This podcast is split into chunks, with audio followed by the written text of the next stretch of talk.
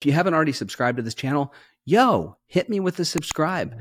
You know, I really appreciate it. And I love your comments. Comment down below. Tell me what you think of the videos. Unfiltered with Matt Farnsworth. I have heard the term sobriety so often, all over Instagram, all over the place. We hear people say, I'm sober, sobriety saved my life. Being sober has saved me. And that's awesome. But sober is just a word that means not intoxicated. Sobriety is just a word that says, I'm not drinking. It has nothing to do with actually being emotionally well. All you're saying is I've taken away the chemical, which is cool. You haven't had this chemical in a really long time. That's great. That's good for you. But what caused you to need that chemical in the first place? What were the emotions that were wreaking havoc on your life that you need to deal with? Because I know a lot of people that when they take away the chemical, they're even worse off than they were before because now they no longer have that crutch to lean on to feel good. And so emotional sobriety is really what you want to talk about when you're talking about sobriety. You want to say, I've become emotionally well because I've handled the emotions that once caused me to want to use drugs and alcohol obsessively. If I can take that energy from using and I can push it toward success after I manage these emotions that have caused me these problems, you're going to see that your life is going to take off. It is going to skyrocket. You are going to have so much success that you won't even know what to do. You won't even know what to do with yourself. And you know what? If you're emotionally well, you will have gratitude about that success. It won't matter. If you make $10 million, you should still be the same person that you are. It shouldn't matter. You shouldn't have to show everybody all the money that you have and the nice car you bought and the beautiful home and all of those things. I don't have to do that. It's not necessary because I'm emotionally well.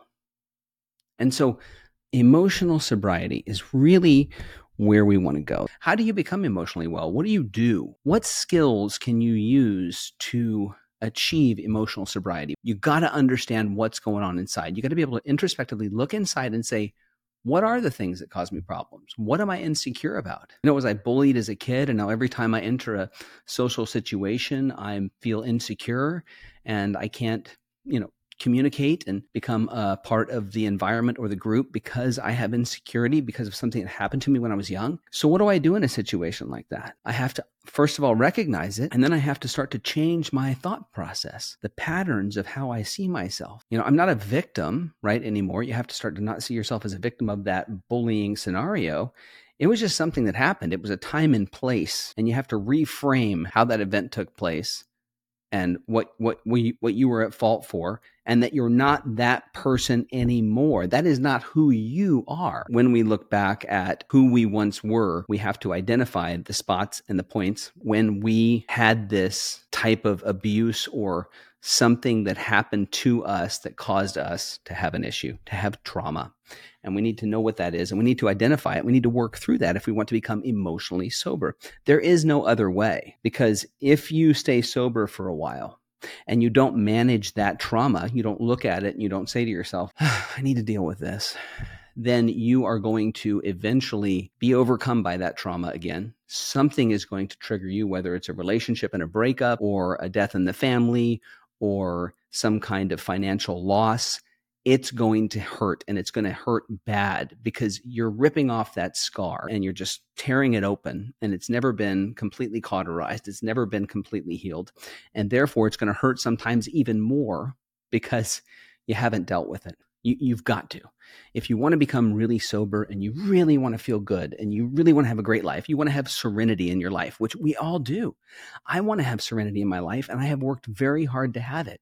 But I had to say to myself, hey, what do I need to do instead of go outside and smoke a cigarette or grab a drink or smoke weed or obsessively watch TV and veg out? What do I need to do instead of that?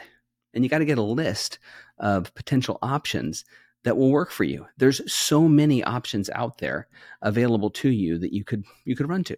I mean, you've got the options of just simply reading a book. You could play a sport. You can go to a movie. You could go bowling. You could join a bowling league. You could go and start rowing. I mean, look, people, the idea is that when you have triggers that happen in your life, when you involve yourself in activities like weightlifting, when you involve yourself in activities like a social club or a group or you take up a hobby that makes you feel good, you do gain self-confidence. When you sit around worrying and wondering about what is going to happen, you are putting yourself into a very dangerous state for a relapse, especially if you're sober and you're trying to stay sober. And by the way, one of the dangerous things about getting sober and saying sobriety or sober is that it immediately makes you feel better. That's the scary thing about saying, I'm sober and I'm great, without working on yourself, because you do feel better. You do have more energy. You do look better. You lose a little bit of weight. Your body starts to look better. You've got more focused energy in your brain. You can talk better. You can communicate better. And then you start to get cocky. And that really happens to almost everyone if they don't get that gratitude and start working some kind of, program. I'm not saying it has to be AA. I'm not saying it has to be a therapist.